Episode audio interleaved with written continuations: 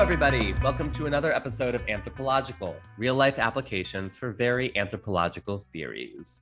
My name is David Moore. I'm a Chicago based bartender, co founder of Spill, and right now I am craving some sushi. Yum! Hi, everyone. My name is Kasira Hill, local anthropologist, graphic designer, and co founder of Spill. Today, we're here to talk about cultural foods, and this is going to be more of a conversation between David, I, and our amazing guest about what our personal culture of eating food, what foods we eat, and how that kind of reflects who we feel we are. And we'll expand on that. We're also going to do the classic, real hard evolutionary theory in this one. So get ready for that as well.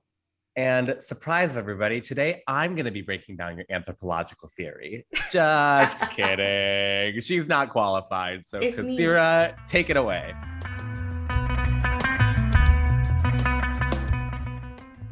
All right, let's get into it. I remember growing up, my dad was prompting me to be pretty critical about the food that I was eating. And I think that was in also a larger conversation that was necessary because I was growing up vegan and, you know, that got called into question a lot. Um, my dad would say things like, yeah, humans aren't supposed to be eating the frequency of meat that we are marketed in the United States, or we aren't supposed to be eating that many grains, or, you know, X, Y, and Z. And it wasn't a point to be judgmental about other people's diets. It was just mm-hmm. a prompt from my dad uh, to kind of be critical about the foods that I choose to eat and what the human body needs. And I feel like that really transferred over beautifully when I attended my first food anthropology class because the food anthropology class was very much so talking about um, what foods humans are supposed to consume based on our evolution, based on the nutrients that our body needs, or based on what our gut health gives indication towards, or what our genetic variations give indication towards. So, that class kind of, you know, didn't really draw any hard lines because, again, like in general, anthropology is science, theory, etc.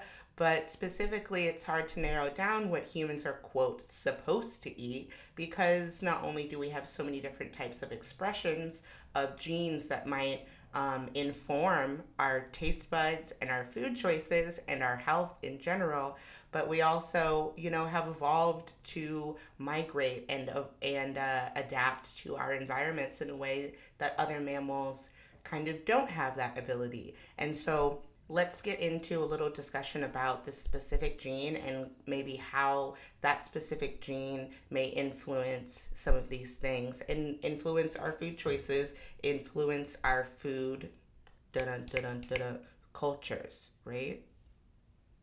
So we're talking about the TAS2R38 gene underneath the general TAS2R gene family. Those genes within us are expressed at different frequency from person to person, general region to general region, and those genes specifically handle taste and bitterness taste. That TAS2R38 gene specifically does with bitterness taste.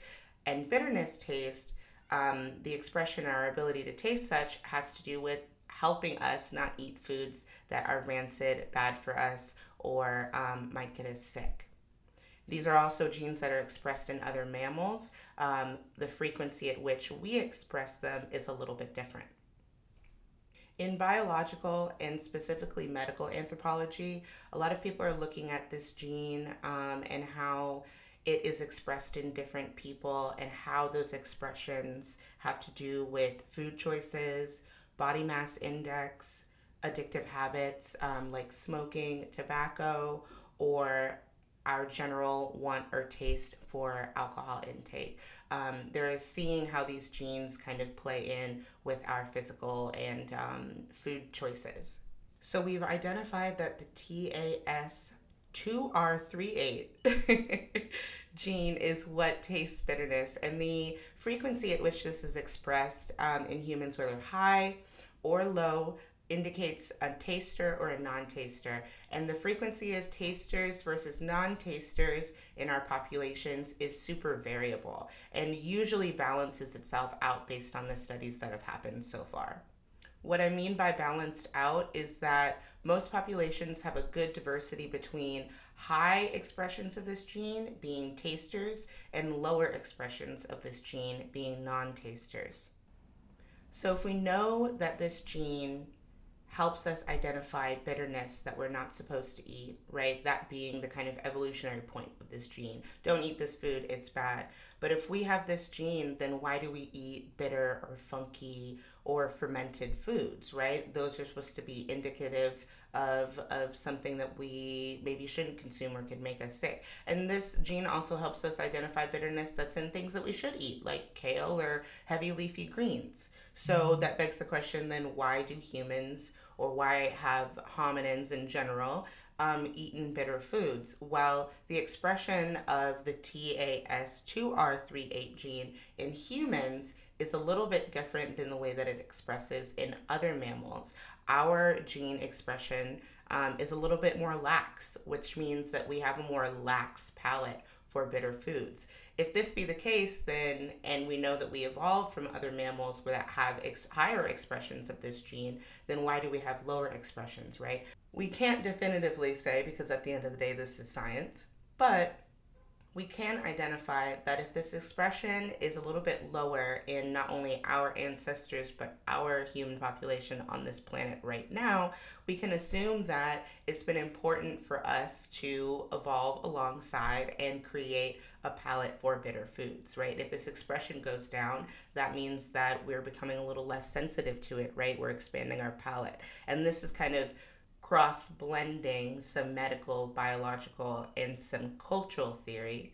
But if we go with the fact that we need to migrate, the fact that we are mammals that occupy global environments with huge variations of food availability, we can assume that our ability to adapt to the different types of foods, the different types of things that are available for us to eat, and right, also preservation before uh, refrigeration if it's necessary for us to migrate over long periods of time into new regions, we can assume that this kind of different frequency of expression of this gene has to do with our ability to kind of migrate and change our diets. So if this gene varies, we know that our bitterness or our palate for bitterness has changed over time and has changed over time in our ancestral line dating way, way, way back then we can assume that our migrational patterns and our ability to occupy different ecosystems has aided um, in this slight shift, right? Different expressions of this gene.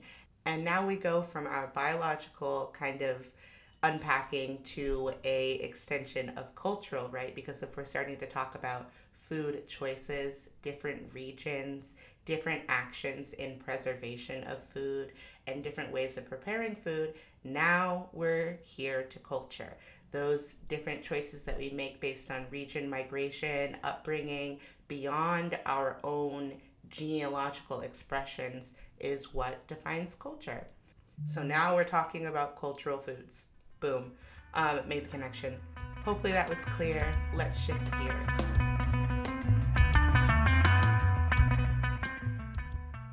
All right, enough about anthropology. That's not why we're here, just because the name of this podcast is anthropological. I mean, come on. so, Kasira, I want to break this down and get into a little bit of a kiki with you. I think the thing I want to pose to both of us, but I'm going to pose to you, is in regards to the culture of Kasira Hill, one that I'm a big fan of how would you say your culture, your daily life informs your diet and what you eat? What is the Kasira Hill cultural food experience?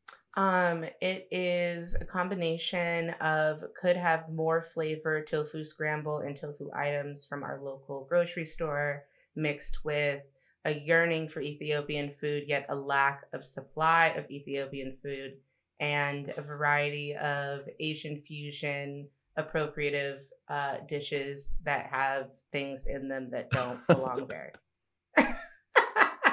well said. so proud of you. Thank you. That I really I was sitting here racking my brain, being like, spit words out. I feel like do a lot is a lot of the food that you enjoy and that you catch yourself eating a lot of sourced from another like restaurant? Do you order in a lot or do you make a lot of this food yourself? Um, I feel like it's half and half. I definitely go through bouts of just eating like Thai food and tofu and and falafel and random vegetarian items Mm. from local shops. Um, and then you know I'll go through a stint of eating you know pasta at home or something quick. Um, I recently got into like frozen pre-made things that I can eat with like some chips and guac or something. Um, because I'm straight up sitting at my computer for hours on end. So a little bit of both, Mhm. but I think that I think that the food that I love, I often go out to eat. What about you? I know Yeah. you go out to eat a fair amount. Um, I'm putting you on the spot. You go out to eat all the time. You order in all the time. Um, it's really concerning how much you don't use your kitchen. Yeah. Uh, No. David, your apartment does not have a kitchen, and that's the first I've ever heard of it. So I primarily enjoy eating food that I don't make myself because I'm not a very good cook. Um, I also underseason my food pretty drastically. So, and that's not because I don't like flavorful food. I just catch myself making food Mm. in a very like simplified manner. Mm. Um, and I've never heard of such a red flag before. It's like I actually don't own any spices. Oops. No. Sorry about it. My partner, Matt, puts everything in the kitchen sink in all of his dishes. Like his smoothie has 20 ingredients, and I start off every day eating the same thing a bowl of oatmeal with a slice of banana and a couple bar spoon bar spoons. Ew, gross. Gross. I sound like a bartender. And a couple like spoonfuls of chia seeds. So, Mhm. like, I'm a basic fitness person, white boy in the mornings. And then as the day goes on, I like to go out to eat. And most of those places are probably somewhat basic too. But I feel like I catch myself eating a lot of salads with a lot of veggies in them. And then for dinner, I generally speaking make like Mhm. a rice dish of sorts with protein and veggies. That's, that's my my fitness informs my diet. I, I was I was ready to like hear it descend into we start the day with beautiful oats and chia seeds, and then we end the day with um a smoked sausage outside of the owl. Right. I the thing is is that like I have gotten better with moderation for myself cuz I'm really bad about when I started working out, I would go so far into the direction of just eating what I thought was healthy, and then I was always hungry, and I was like, "Well, this isn't fun," and and I love eating, so this isn't enjoyable anymore. Same with like drinking. I'll either drink so much to where I'm like regretting it, and I'm like, "God, this doesn't feel good," and then I'm like, "Well, I have to stop drinking completely," instead of being like, "Oh, you should probably find a way to just be able to do Right, things in and moderation." Hello. so now that i allow myself the indulgence of like oh like having some drinks with dinner or going out to drinks with friends i try to balance the rest of my day with generally speaking food that doesn't make my body feel terrible.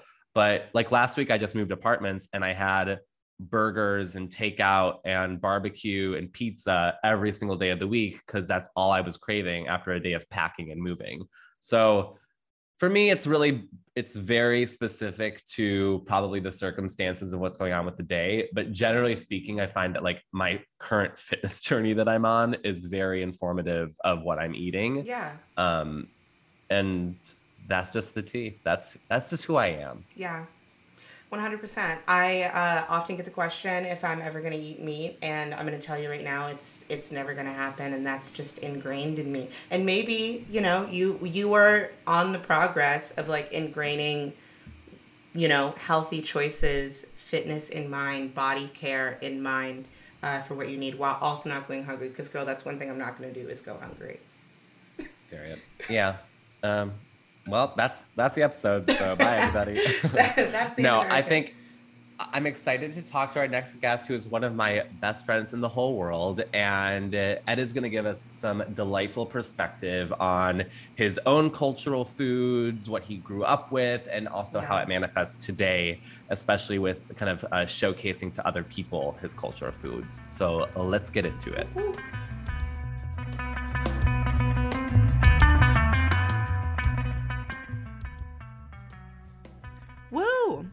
Okay, hi Ed. Welcome. How's it going? Hello.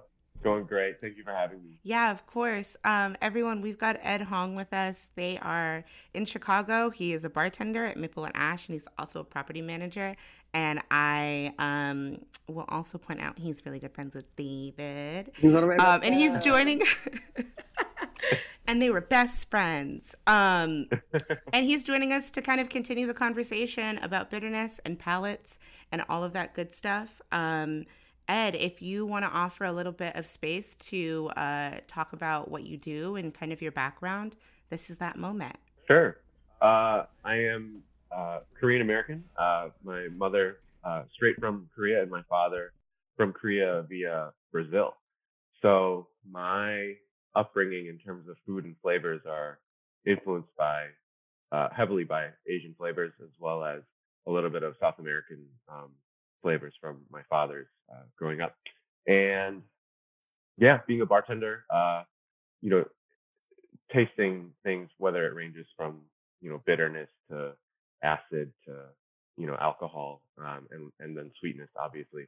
It's been, it's been really interesting trying to cultivate and create flavors, uh, that not only represent me, but uh, a whole other group of people. It's funny, uh, when, when we discussed this prior about uh, talking about my upbringing or my, or my, background in terms of culinary aspects or or, or that, um, I, I thought of this Korean drama I watched uh, early as a kid, where there's a Korean kid uh, living in the Midwest, and his mother makes this dish called kimbap, which is essentially like a, a roll of of rice and seaweed uh, and proteins and vegetables and everyone else in the school is having, you know, bag lunch, hot lunch, sandwiches, things like that. And everyone's like looking at this Korean kid with his his lunch, and uh, what a bully puts ketchup all over his food, and you know it breaks your heart. But it, you know, it it shows how, you know, when there are new flavors and, and things that people aren't familiar with, you know, it's it is it can be shocking. It can be, you know, yeah. eye opening. Yeah. And so, um, yeah, it, yeah. It's, it's a memory I have. Obviously, that that brings me a, a smile today. Mm-hmm. Is that why you get so triggered with like ketchup bottles at the table? Is that where that comes from? always I'm curious. I always keep it just slightly away from yeah. me. I can't see it. Got it. So much more That's hilarious. Yep. That's hilarious.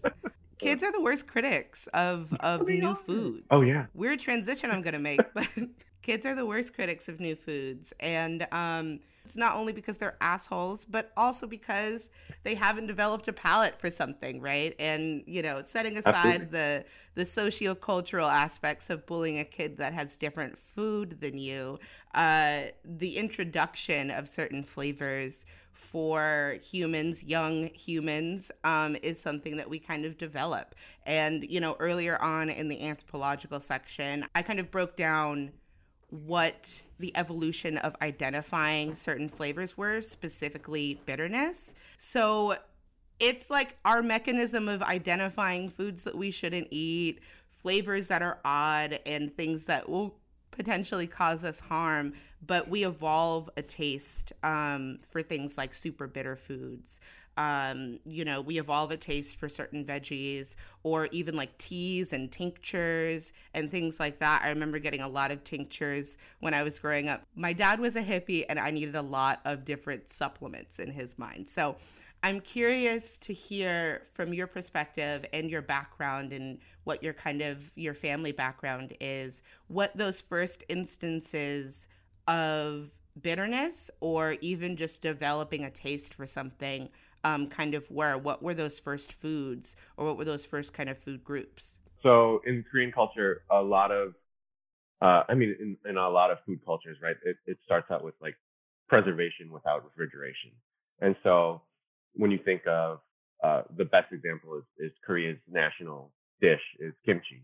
Um, you know that is solely evolved out of preservation. You know, stored underground in clay pots uh, in the winter and would serve you throughout the year. As a lot of people know, it's, it's very pungent. It's very salty. Uh, it has uh, spice to it usually. Uh, it can not uh, be made without that as well. One of the core ingredients uh, is like this fermented shrimp paste or a seafood paste, and and it's funky and it's sharp mm-hmm. and um, to a palate that also may not enjoy garlic or spice, like like red pepper spice, and then adding this note of, of fermentation to it uh, can be very intense, obviously. And so, uh, in, in terms of bitterness, I think I think the more savory uh, funkiness stands out first uh, in in my upbringing. Out of curiosity, uh, was there a point where in your like friendships or just who you were hanging around, you either were introducing these flavors to them and kind of experiencing their like I feel like you've you've introduced me to so many new flavors, so I'm sure I've had my own responses to things. But was that also something that you went through? Was showcasing these flavors or introducing these flavors and these um, just ingredients that a lot of us have not grown up on, and sort of having to explain that this is actually right pretty standard in your eating. For them, they're like, "Wow, so you eat this all the exactly. time?" Like, well, yeah, this exactly. Is, this is my cultural food. you want to know if he's had the the lunchtime experience where you're unwrapping your lunch and some white kid has run up to you. if you could unpack your trauma real quick, that would be great. Can you tell us about your food trauma? yes. Yeah, right. Exactly. Exactly. No, I think so. I think when when I am introducing uh, someone to a new cuisine, specifically Korean cuisine, there are different zones. Uh, so we'll start with Korean barbecue, right? Korean barbecue, if you're familiar, is essentially just cooking meat in front of you it's been marinated in, in some very standard um, marinades in terms of uh, garlic, ginger, soy. I, have never met anyone who doesn't like Korean barbecue who uh, mm-hmm. eats meat, essentially. I, think a lot of people do um, kind of hesitate to share some of the you know deeper dishes of their culture, right? I think if if you were uh, being introduced to French cuisine right out the gate, I don't think they would start with escargot. You know, I think something like steak frites or you know them like into it. Yeah, easier on the palate. Yeah. So, so yeah. So for me, it would be like something like Korean barbecue or like uh like a rice dish. Uh, it's called bibimbap. It's just uh, vegetables and protein just mixed with rice. Mm-hmm. Um, you know, very. I mean, to this to this point in our in our lives in in this location in Chicago, it's, it is it is kind of mainstream. You know, a, a lot of people yeah. do under, do know Korean food by the Korean name, which is pretty impressive. And, and, and yeah. So I want to kind of shift gears and talk a little bit about what we're seeing in Chicago. Um, I'm curious to hear what you've kind of seen as really being brought back into the mainstream realm in Chicago as it pertains to you know, these moments where folks are very inspired by their travels and decide to open up X restaurant. Sure. Um, y'all had a conversation about horchata. We've talked a lot about kimchi. David, if you want to kind of expunge on that and then toss it over to Ed, that would be great. Yeah, I think I'm just I I find it like, and Ed and I kind of talked about this yesterday. That there's a point in your bartending or cooking career where you get overly excited and inspired all the time, and you're like, I, I, let's open up something together. We got to collaborate, da da da. And a lot of it tends to happen around like brand trips and like times where you experience different cultures for the first time, and you're like, oh, we need to bring this to Chicago. And mostly it's because like we grow up in like unseasoned food territory in the Midwest, and we're like, oh, you know what we really need is some sumac on everything. And like that's what I'm gonna do is open up a bar dedicated to that. And so like I I like this conversation because it's sort of a conversation about appreciation versus appropriation and a throwback to like past episodes that we had about like exoticism and foods and how we're like sometimes just trying to profit off of another cultural food, but also not then working with people that are actually within that culture. So my kind of throw over to Ed is just like your experience seeing more and more um, like if it's korean restaurants opening up or just seeing how this manifests in like bars and restaurants that we go to today. Sure absolutely. I think uh, in terms of ooh this might be a, a generalization that i don't want to put my name on but generalization disclaimer. Yeah right exactly. Not me. Uh, no but when you look at cocktail culture in asian restaurants i think it's adjacent to what cocktail culture was in the US in like the 70s or 80s. So when we think about like Cosmos, when we think about Hurricanes, when we think about that uh, class of, of cocktails, right now, I think we're seeing that in Asian cultures in terms of they're kind of sweet. Uh, they look like a lot of fun, but they, they don't have a lot. I mean, it's like lychee martinis or you know bubble tea cocktails, things like that. That's great. That's totally fine. But I think in terms of where cocktails are now in America and, and in other countries that do have uh, very advanced or or or a long history of cocktails, uh, even like Japan, um, we're seeing cocktails that uh, evoke balance as well as you know are ingredient focused. So uh, the one the one uh, exception to this is uh, the cocktail program. Can, can, I name drop restaurants? We love it. Yeah. Yeah. Okay. So there's a, there's an excellent uh, Korean restaurant uh, on Chicago Avenue called uh, Jeong J E O N G, and I, I'm not sure if they have a lead bartender, but what I do know is that their head chef, their executive chef owner, uh, makes Korean cocktails, and mm. and so and we're we're pretty good friends, and so you know for me to approach him and be like, "You're a chef. Are you doing like Are you doing like a chef cocktail program?" and and you know I tasted his his cocktail menu, and they're excellent, and they do they're they are very different. He does use Korean ingredients that are overly savory, but work beautifully with spirit and acid, you know, and bitterness. And so, um, in turn to talk about the flavors uh, specifically specifically in a, a, lot of Asian restaurants and cocktails, I think it is a little uh, similar to you know what what the Cosmo is and was. You know, in terms of what we're seeing in Chicago, which which is great, is kind of moving away from just overtly bitter cocktails and and going towards in, ingredient focused cocktails or or even even just like general right flavors that we're trying to present in terms of like something refreshing and lovely you know some i think i think for a while a lot of uh, and i'm guilty of this too you know we were just trying to create the bitter the most bitter thing in a cup we could and yeah try to try to tell you how, how you should like it you know and so yeah. i think um i think it's yeah I think it's nice to see, you know, the the cocktail culture, at least within our zone, um, kind of going back to something that is more uh, guest driven, or you know, or is to to create an array, of, uh, mm-hmm. essentially a menu for guests to, you know, mm-hmm. have have preferences.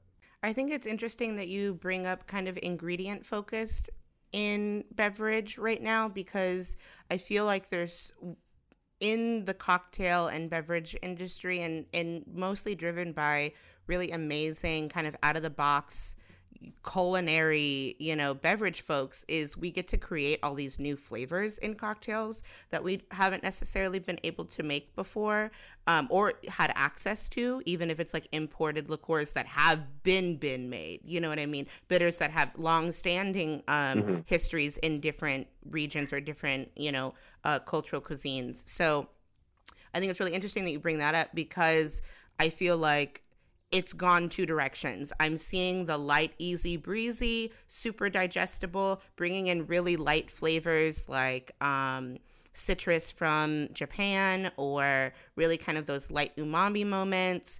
Um, and I'm leaning on that area because I feel like um, those flavors in cocktails are subtle, but they're also really leaned on for their kind of attractiveness as being new flavors. So taro things, lychee things, rambutan things, dandelion things, mm-hmm. blah blah blah. But there's also like the other side of it. I feel like um, that beverage has gone where it really has, and you mentioned it, leaning into that. How bitter can we go? How funky can we be? How effervescent or blah blah blah can we really lean into? How many different bespoke bitters can we have in this Manhattan riff? Please tell me it's all you know it's all too much. But um yeah it, as you were speaking i just kind of started thinking about that because i'm thinking of bitterness as this really divisive um, flavor because folks either love it and have developed a taste for it or don't have that taste for it. And that's a lot of what leans i think people in beverage like especially when people are ordering their cocktails being like yeah well i don't like it bitter. You know what i mean? I don't want it to be too much. So and i say that in an annoying voice but they don't want it to be too bitter and they don't want it to be too much and they don't want it to be out of their realm of their palate. So they shift to something a little bit more easy breezy. And i think those crushables those light and delicate cocktails are an answer to some of those very divisive bitter flavors that um, beverage folks and you know, culinary people that are exploring these new flavors or exploring how to infuse teas into stuff, et cetera, et cetera, are really getting into and have been getting into for a while. Yeah.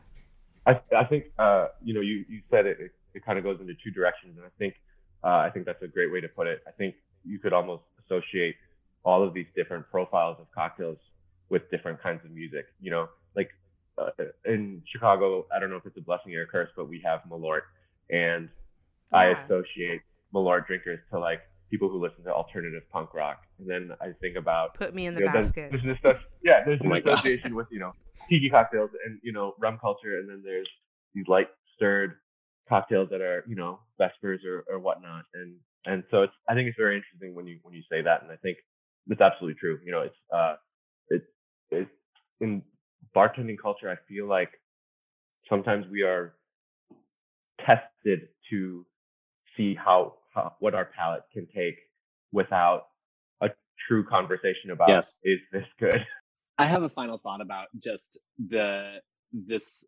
conversation about introducing these flavors to the people around you or kind of incorporating them into the menus that we write or we put forward and it's a it's a quick point but essentially like i think the thing that i've just learned over the years is that you we're not reinventing the wheel um, especially us like white bartenders who have gone on some travel trips and are like bringing flavors back. And I think what gets to me sometimes is that it feels like bartenders are coining the uh this uh like oh i've discovered how to incorporate uh szechuan peppercorn into cocktails and like look at how creative i am I'm like well this ingredient's been around for so long and you are not the first one to discover it and um and i think that's like where this conversation tends to come back to me for is that we just need to be more conscious and like responsible about putting out there like hey this is a cocktail that maybe was inspired by a trip i went but i'm not going to start saying that like all of my bartending now is uh it would be weird for me to be like all my bartending is korean inspired because ed took me to like a, restaurant once and now i'm like i'm amazed. It's like well, you know you got to be responsible about how you are putting out your your menus and then profiting off of it and um you know these are short episodes these days so we can't extrapolate on that too much but just wanted to add absolutely agreed. I think i think that if we're humble and and we are informed i think that's the best way to start you know that journey uh and then yeah like like you said just to reiterate it is a, uh an example. It is your version that pays homage yeah. so much else yeah thank you for taking uh, accountability for all your wrongdoings, Ed. I think it's important that you do that here confession. right now. This is an open space. Yes, open it space really to breathe it all out. Um, with that being said, let's wrap it up here. Thank you, Ed, for joining us. It's kind of been this full circle convo about palates and flavors and what we're experiencing and what we're seeing. And I feel like I've really loved your your perspective here. So thank you for joining us. Thank you for having me. Appreciate y'all. Great. Let's shift gears. Another interview down. We're coming towards the end of another episode.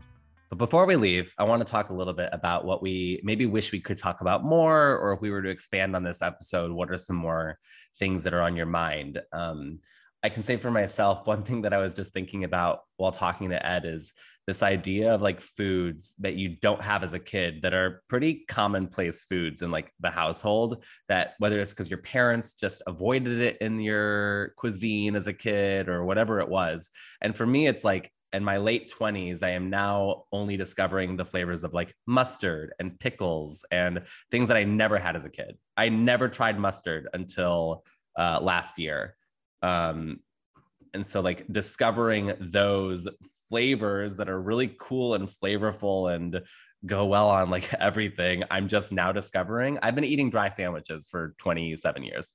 I really have. And matt not a dry sandwich. always a dry sandwich mama. No. yes it is very true. And matt has been criticizing me for the six years that we've been together and he's just like david makes the driest food because he just doesn't put any sauces or flavors on it. I had hot sauce for the first time last year and i just um, discovering it all very late in life, but it's also helping evolve my personal cultural foods. And so that's kind of what I wish we could talk about more. Yeah, at the end of the day, nobody loves a picky eater. So at Ooh. least you're trying the things and you're expanding the palate. And we love that. And we honestly, we applaud that. Okay, I I'm sure everybody else is picking up on the condescension in her voice right now. God. Uh, yeah, I think uh, if if we could have another, you know, 45 to an hour to talk about this, I would probably, which we don't. I think there's an interesting conversation to be had when we look at the privileges that we've experienced in being able to import more things from farther regions and uh, try new flavors and palettes, especially in the United States, getting stuff imported here. But there's also a conversation to be had about like really um, making our food systems more environmentally sustainable because there are people out there right now that are losing access to their cultural foods and people that are losing access to the things that they once were able, once were able to grow um, on their own property or in their own indigenous practices or whatever while there are places like us that are getting those things imported at a high rate that more likely than not are taking advantage of those of those other food systems or those other um, countries. So I think that there's something there about our access to the different food cultures that we can experience. And I know we've unpacked this with Jenny, we've unpacked this with other people, but the appropriation of those food flavors um, that's giving very privileged. it's, gi- it's giving privilege. It's giving privilege. Um, yeah, I always want to unpack privilege. That could be another podcast we could start. It's called It's Giving Privilege. It's giving privilege. And we just talk about things that give privilege. Yeah. Well, but we're not. So you've listened to another episode of Anthropological. We appreciate y'all for listening. We hope you learned out loud with us. And uh, check us out on another episode coming very soon. Thank you all. Cheers. Bye.